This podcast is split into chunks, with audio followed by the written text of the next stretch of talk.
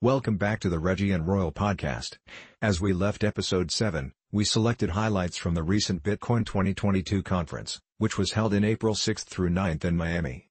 Such notable addressees were MicroStrategy CEO Michael Saylor, ARK CEO Kathy Wood, Shark Tank's Kevin O'Leary, Chairman of WIO Hackathon Caitlin Long, and Genesis Chief Operating Officer Noah Perlman.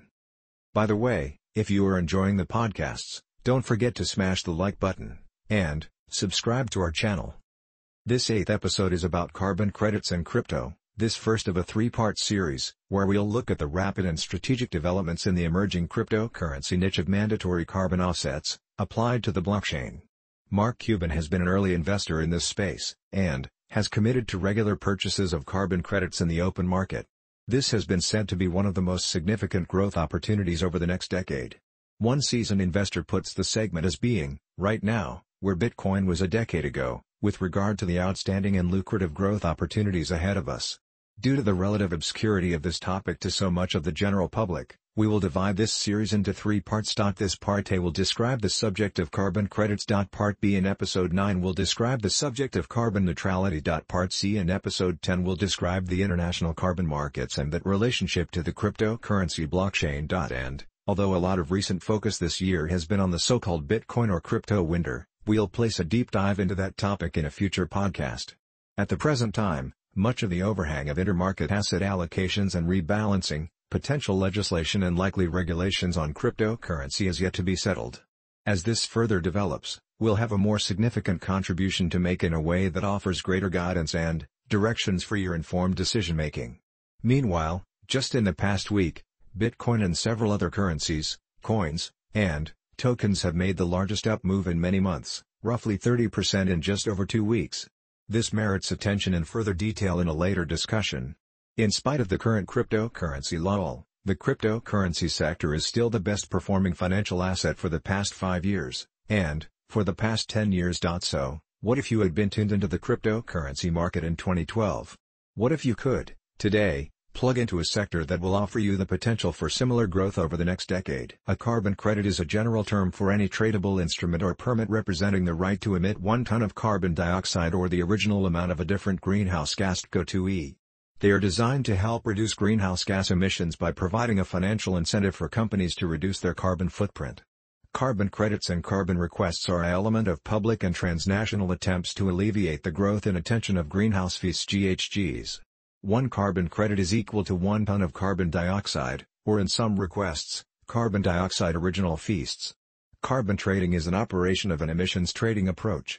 Greenhouse gas emissions are limited and also requests are used to allocate the emissions among the group of regulated sources. The thing is to allow market mechanisms to drive artificial and marketable processes in the direction of low emissions or lower carbon ferocious approaches than those used when there's no cost to emitting carbon dioxide and other GHGs into the atmosphere. Since GHG mitigation systems induce credits, this approach can be used to finance carbon reduction schemes between trading mates and around the world.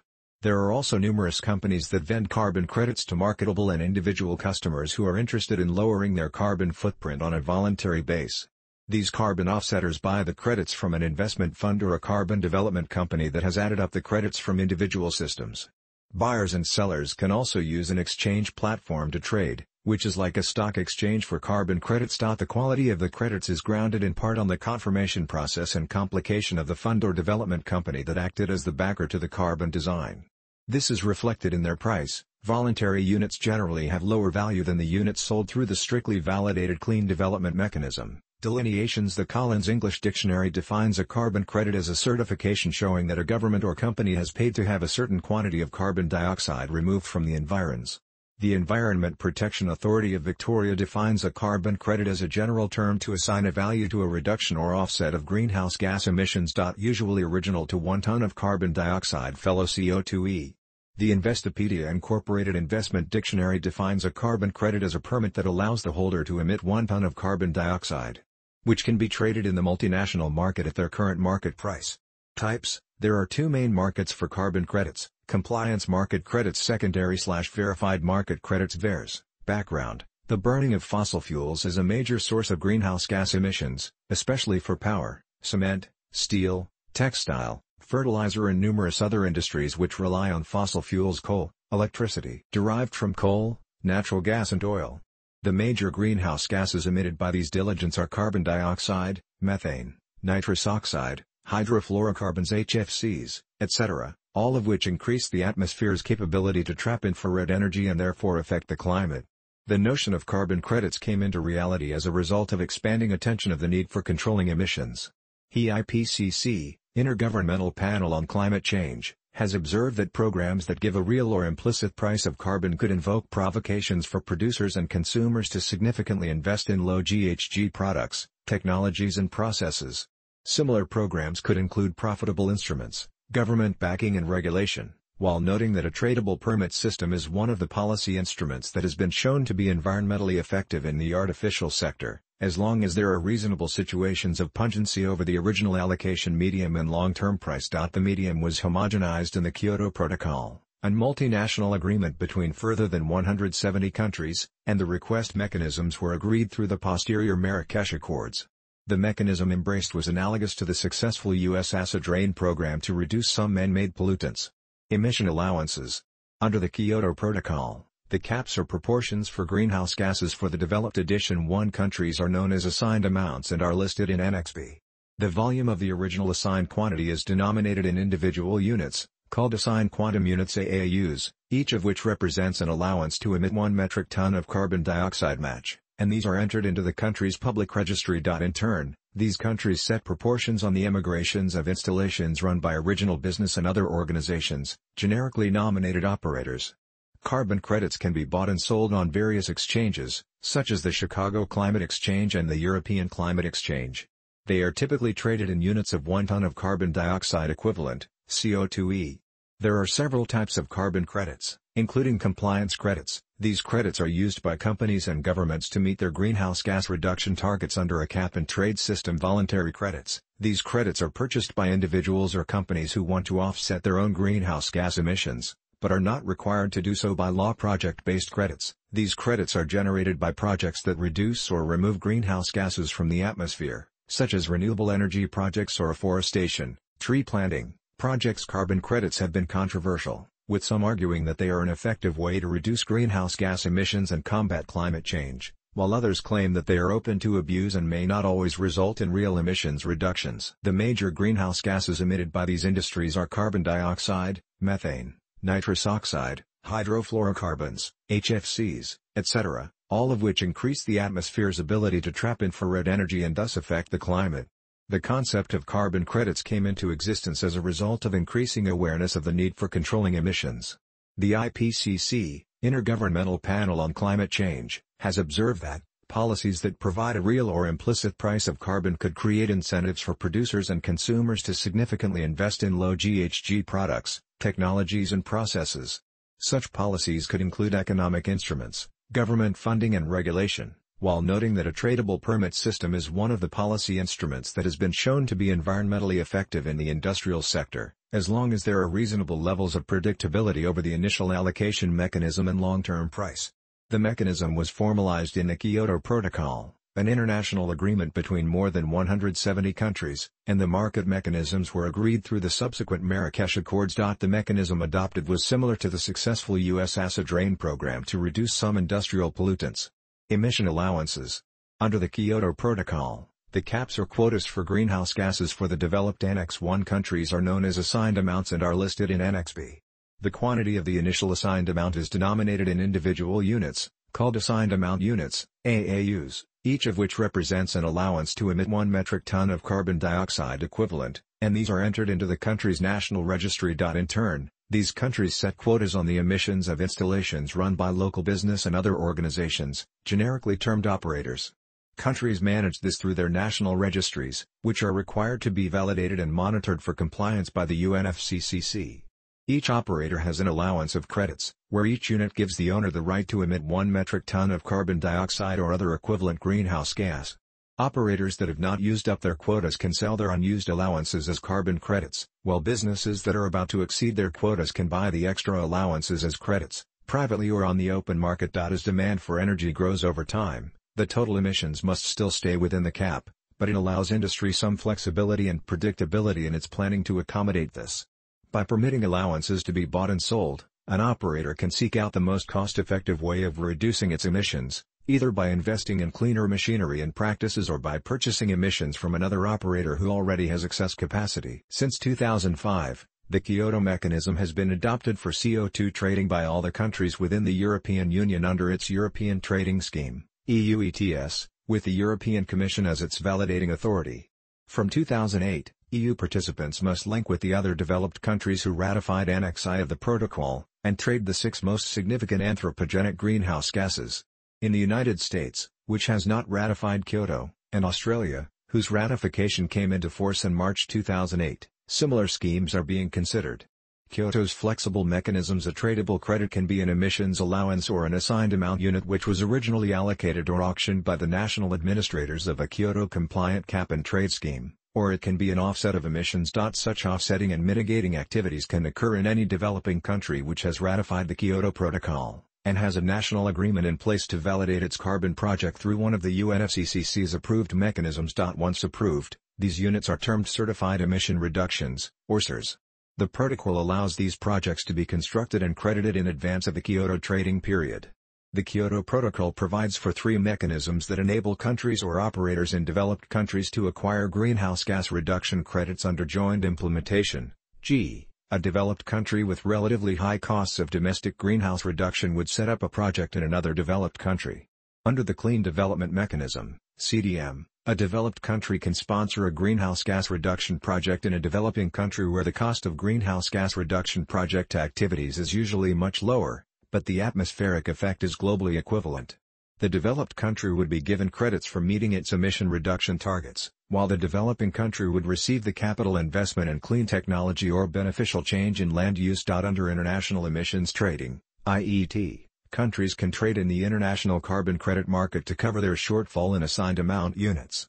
Countries with surplus units can sell them to countries that are exceeding their emission targets under Annex B of the Kyoto Protocol. These carbon projects can be created by a national government or by an operator within the country. In reality, most of the transactions are not performed by national governments directly, but by operators who have been set quotas by their country. Emission markets for trading purposes: one allowance or CER is considered equivalent to 1 metric ton of CO2 emissions. These allowances can be sold privately or in the international market at the prevailing market price. These trade and settle internationally and hence allow allowances to be transferred between countries. Each international transfer is validated by the UNFCCC. Each transfer of ownership within the European Union is additionally validated by the European Commission. Climate exchanges have been established to provide a spot market in allowances, as well as futures and options market to help discover a market price and maintain liquidity. Carbon prices are normally quoted in euros per ton of carbon dioxide or its equivalent, CO2e. Other greenhouse gases can also be traded, but are quoted as standard multiples of carbon dioxide with respect to their global warming potential. These features reduce the quota's financial impact on business, while ensuring that the quotas are met at a national and international level. Currently there are 5 exchanges trading in carbon allowances: the European Climate Exchange, Nasdaq OMX Commodities Europe, PowerNext, Commodity Exchange Bratislava, and the European Energy Exchange. Nasdaq OMX Commodities Europe listed a contract to trade offsets generated by a CDM carbon project called Certified Emission Reductions, CERs. Many companies now engage in emissions abatement, offsetting, and sequestration programs to generate credits that can be sold on one of the exchanges. At least one private electronic market has been established in 2008, Contorco2e. Carbon credits at Commodity Exchange Bratislava are traded at special platform, CarbonPlace. Managing emissions is one of the fastest growing segments in financial services in the City of London, with a market estimated to be worth about €30 billion in 2007. Louis Redshaw, head of environmental markets at Barclays Capital, predicts that carbon will be the world's biggest commodity market, and it could become the world's biggest market overall. Setting a market price for carbon unchecked, energy use and hence emission levels are predicted to keep rising over time. Thus the number of companies needing to buy credits will increase, and the rules of supply and demand will push up the market price, encouraging more groups to undertake environmentally friendly activities that create carbon credits to sell. An individual allowance, such as an assigned amount unit, AAU, or its near equivalent European Union allowance, EUA, may have a different market value to an offset such as a CER. This is due to the lack of a developed secondary market for CERs, a lack of homogeneity between projects which causes difficulty in pricing, as well as questions due to the principle of supplementarity and its lifetime. Additionally, offsets generated by a carbon project under the Clean Development Mechanism are potentially limited in value because operators in the EU ETS are restricted as to what percentage of their allowance can be met through these flexible mechanisms. Yale University economics professor William Nordhaus argues that the price of carbon needs to be high enough to motivate the changes in behavior and changes in economic production systems necessary to effectively limit emissions of greenhouse gases. Raising the price of carbon will achieve four goals. First, it will provide signals to consumers about what goods and services are high-carbon ones and should therefore be used more sparingly. Second, it will provide signals to producers about which inputs use more carbon, such as coal and oil, and which use less or none, such as natural gas or nuclear power, thereby inducing firms to substitute low-carbon inputs. Third, it will give market incentives for inventors and innovators to develop and introduce low-carbon products and processes that can replace the current generation of technologies. Fourth, and most important, a high carbon price will economize on the information that is required to do all three of these tasks. Through the market mechanism, a high carbon price will raise the price of products according to their carbon content.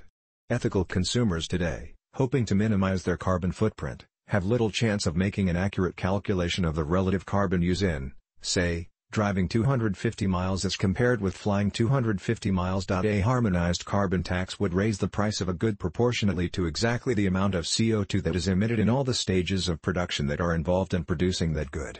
If 0.01% of a ton of carbon emissions results from the wheat growing and the milling and the trucking and the baking of a loaf of bread, then a tax of $30 per ton carbon will raise the price of bread by 30 cents. The carbon footprint is automatically calculated by the price system. Consumers would still not know how much of the price is due to carbon emissions, but they could make their decisions confident that they are paying for the social cost of their carbon footprint. Nordhaus has suggested, based on the social cost of carbon emissions, that an optimal price of carbon is around $30 US per ton and will need to increase with inflation. The social cost of carbon is the additional damage caused by an additional ton of carbon emissions. The optimal carbon price, or optimal carbon tax, is the market price, or carbon tax, on carbon emissions that balances the incremental costs of reducing carbon emissions with the incremental benefits of reducing climate damages. If a country wished to impose a carbon tax of $30 per ton of carbon, this would involve a tax on gasoline of about 9 cents per gallon. Similarly, the tax on coal-generated electricity would be about 1 cent per kilowatt-hour, or 10% of the current retail price. At current levels of carbon emissions in the United States, a tax of $30 per ton of carbon would generate $50 billion of revenue per year. How buying carbon credits can reduce emissions? Carbon credits create a market for reducing greenhouse emissions by giving a monetary value to the cost of polluting the air. Emissions become an internal cost of doing business and are visible on the balance sheet alongside raw materials and other liabilities or assets. For example, consider a business that owns a factory putting out 100,000 tons of greenhouse gas emissions in a year. Its government is an annex, a country that enacts a law to limit the emissions that the business can produce. So the factory is given a quota of say 80,000 tons per year. The factory either reduces its emissions to 80,000 tons or is required to purchase carbon credits to offset the excess. After costing up alternatives, the business may decide that it is uneconomical or infeasible to invest in new machinery for that year. Instead, it may choose to buy carbon credits on the open market from organizations that have been approved as being able to sell legitimate carbon credits. We should consider the impact of manufacturing alternative energy sources. For example, the energy consumed and the carbon emitted in the manufacture and transportation of a large wind turbine would prohibit a credit being issued for a predetermined period of time. One seller might be a company that will offer to offset emissions through a project in the developing world, such as recovering methane from a swine farm to feed a power station that previously would use fossil fuel. So although the factory continues to emit gases, it would pay another group to reduce the equivalent of 20,000 tons of carbon dioxide emissions from the atmosphere for that year. Another seller may have already invested in new low-emission machinery and have a surplus of allowances as a result. The factory could make up for its emissions by buying 20,000 tons of allowances from them. The cost of the seller's new machinery would be subsidized by the sale of allowances. Both the buyer and the seller would submit accounts for their emissions to prove that their allowances were met correctly. Credits versus taxes. Carbon credits and carbon taxes each have their advantages and disadvantages. Credits were chosen by the signatories to the Kyoto Protocol as an alternative to carbon taxes. A criticism of tax-raising schemes is that they are frequently not hypothecated, and so some or all of the taxation raised by a government would be applied based on what the particular nation's government deems most fitting. However, some would argue that carbon trading is based around creating a lucrative artificial market, and, handled by free market enterprises as it is, carbon trading is not necessarily a focused or easily regulated solution. By treating emissions as a market commodity, some proponents insist it becomes easier for businesses to understand and manage their activities, while economists and traders can attempt to predict future pricing using market theories. Thus, the main advantages of a tradable carbon credit over a carbon tax are argued to be: the price may be more likely to be perceived as fair by those paying it. Investors in credits may have more control over their own costs.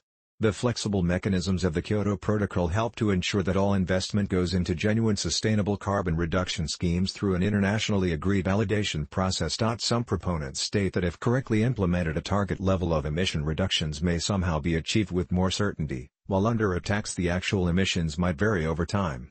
It may provide a framework for rewarding people or companies who plant trees or otherwise meet standards exclusively recognized as green. The advantages of a carbon tax are argued to be possibly less complex, expensive, and time-consuming to implement. This advantage is especially great when applied to markets like gasoline or home heating oil. Perhaps some reduced risk of certain types of cheating, though under both credits and taxes, emissions must be verified. Reduced incentives for companies to delay efficiency improvements prior to the establishment of the baseline if credits are distributed in proportion to past emissions. When credits are grandfathered, this puts new or growing companies at a disadvantage relative to more established companies. Allows for more centralized handling of acquired gains. Worth of carbon is stabilized by government regulation rather than market fluctuations. Poor market conditions and weak investor interest have a lessened impact on taxation as opposed to carbon trading. Creating carbon credits, the principle of supplementarity within the Kyoto Protocol means that internal abatement of emissions should take precedence before a country buys in carbon credits. However, it also established the Clean Development Mechanism as a flexible mechanism by which capped entities could develop measurable and permanent emissions reductions voluntarily in sectors outside the cap. Many criticisms of carbon credits stem from the fact that establishing that an emission of CO2 equivalent greenhouse gas has truly been reduced involves a complex process. This process has evolved as the concept of a carbon project has been refined over the past 10 years. The first step in determining whether or not a carbon project has legitimately led to the reduction of measurable and permanent emissions is understanding the CDM methodology process. However, some would argue that carbon trading is based around creating a lucrative artificial market, and, handled by free market enterprises as it is, carbon trading is not necessarily a focused or easily regulated solution. By treating emissions as a market commodity, some proponents insist it becomes easier for businesses to understand and manage their activities, while economists and traders can attempt to predict future pricing using market theories. Thus, the main advantages of a tradable carbon credit over a carbon tax are argued to be: the price may be more likely to be perceived as fair by those paying it. Investors in credits may have more control over their own costs. The flexible mechanisms of the Kyoto Protocol help to ensure that all investment goes into genuine sustainable carbon reduction schemes through an internationally agreed validation process. Some proponents state that if correctly implemented, a target level of emission reductions may somehow be achieved with more certainty, while under a tax the actual emissions might vary over time. It may provide a framework for rewarding people or companies who plant trees or otherwise meet standards exclusively recognized as green. The advantages of a carbon tax are argued to be possibly less complex, expensive, and time-consuming to implement. This advantage is especially great when applied to markets like gasoline or home heating oil. Perhaps some reduced risk of certain types of cheating, though under both credits and taxes, emissions must be verified. Reduced incentives for companies to delay efficiency improvements prior to the establishment of the baseline if credits are distributed in proportion to past emissions.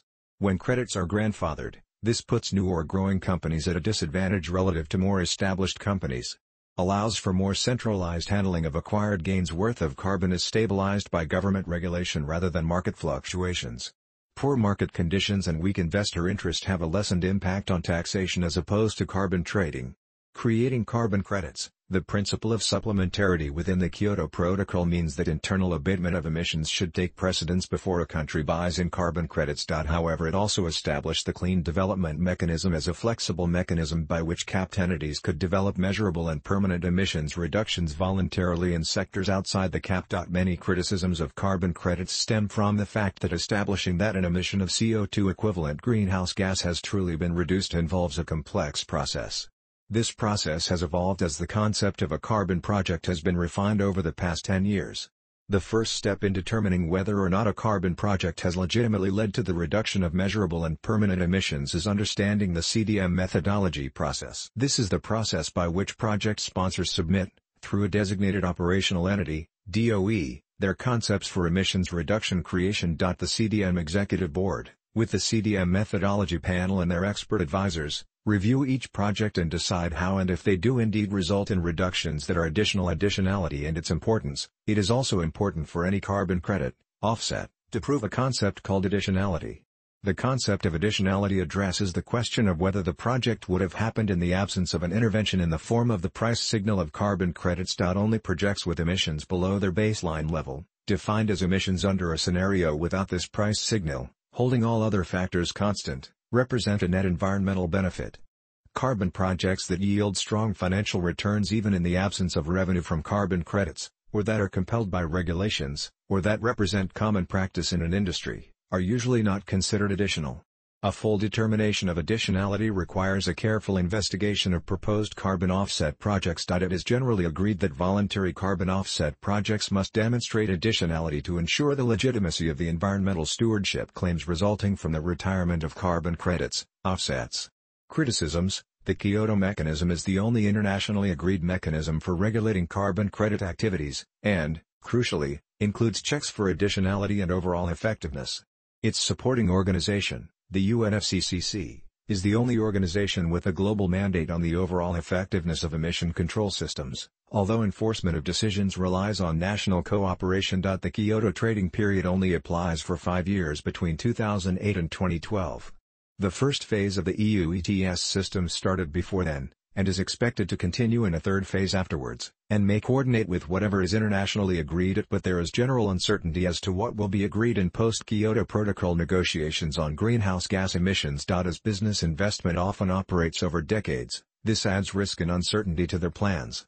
As several countries responsible for a large proportion of global emissions, notably USA, India, China, have avoided mandatory caps, this also means that businesses in capped countries may perceive themselves to be working at a competitive disadvantage against those in uncapped countries as they are now paying for their carbon costs directly. A key concept behind the cap-and-trade system is that national quotas should be chosen to represent genuine and meaningful reductions in national output of emissions. Not only does this ensure that overall emissions are reduced but also that the costs of emissions trading are carried fairly across all parties to the trading system.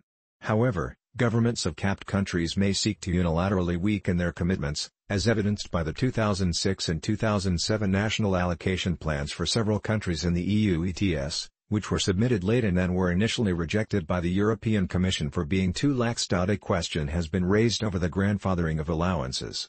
Countries within the EU ETS have granted their incumbent businesses most or all of their allowances for free. This can sometimes be perceived as a protectionist obstacle to new entrants into their markets.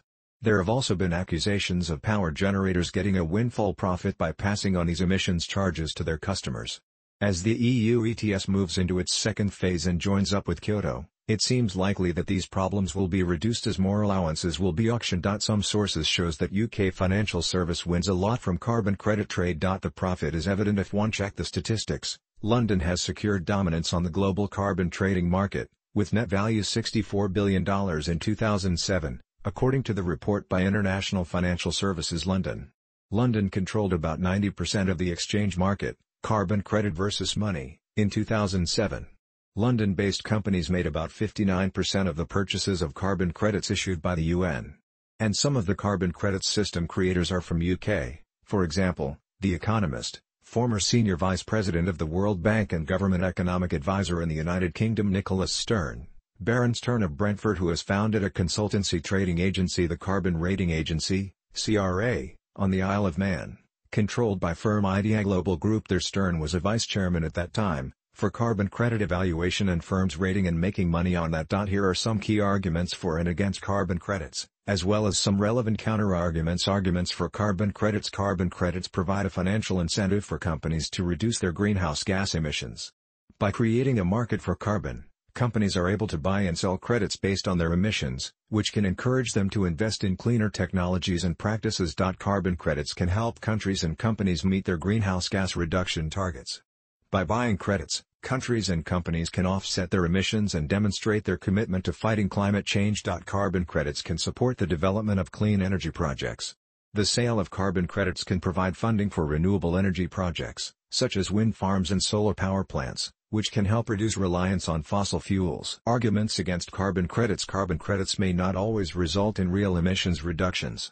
Some critics argue that companies may be able to purchase credits rather than actually reducing their emissions, leading to hot air credits that do not result in any actual reduction in greenhouse gases. Carbon credits may be open to abuse. There have been instances of fraud and corruption in the carbon credit market, with some companies claiming credits for projects that do not actually result in emissions reductions. Carbon credits may not be the most cost-effective way to reduce emissions. Some argue that direct regulation or taxation of emissions may be more effective at reducing greenhouse gases. Fraud allegation. In 2019, a fraud trial began. 8 men were accused of a £7 million carbon credit fraud at Southwark Crown Court in England. It was alleged that a fraud had been perpetrated on members of the public who were persuaded to make investments, including the purchase of carbon credits, which were effectively worthless. The trial collapsed because the judge ruled that the prosecution's expert witness did not have any relevant qualifications. Counterarguments. Carbon credits can be designed to prevent abuse and ensure that only real emissions reductions are recognized. For example, the United Nations Clean Development Mechanism requires that carbon credits are only issued for projects that result in verifiable emissions reductions. Carbon credits can be part of a broader approach to reducing greenhouse gas emissions, alongside other measures such as regulation and taxation. In our next podcast, Carbon Neutrality and Crypto, Episode 9, we'll look at the aspect of achieving net zero carbon emissions by balancing the amount of carbon dioxide released into the atmosphere with an equivalent amount removed or offset. This can be done through reducing emissions, through energy efficiency and renewable energy, and/or removing carbon from the atmosphere. The goal of carbon neutrality is to mitigate the impact of greenhouse gas emissions on the climate. As we tie the three episodes together, we'll see why one seasoned investor puts the segment as being, right now, where Bitcoin was a decade ago, with regard to the outstanding and lucrative growth opportunities ahead of us. So be sure to catch us next time, for Reggie and Royal Perspectives podcast on the economy, cryptocurrency, history, and business. If you enjoyed the podcast, don't forget to smash the like button, and subscribe to our channel. Until next time, let's stay busy.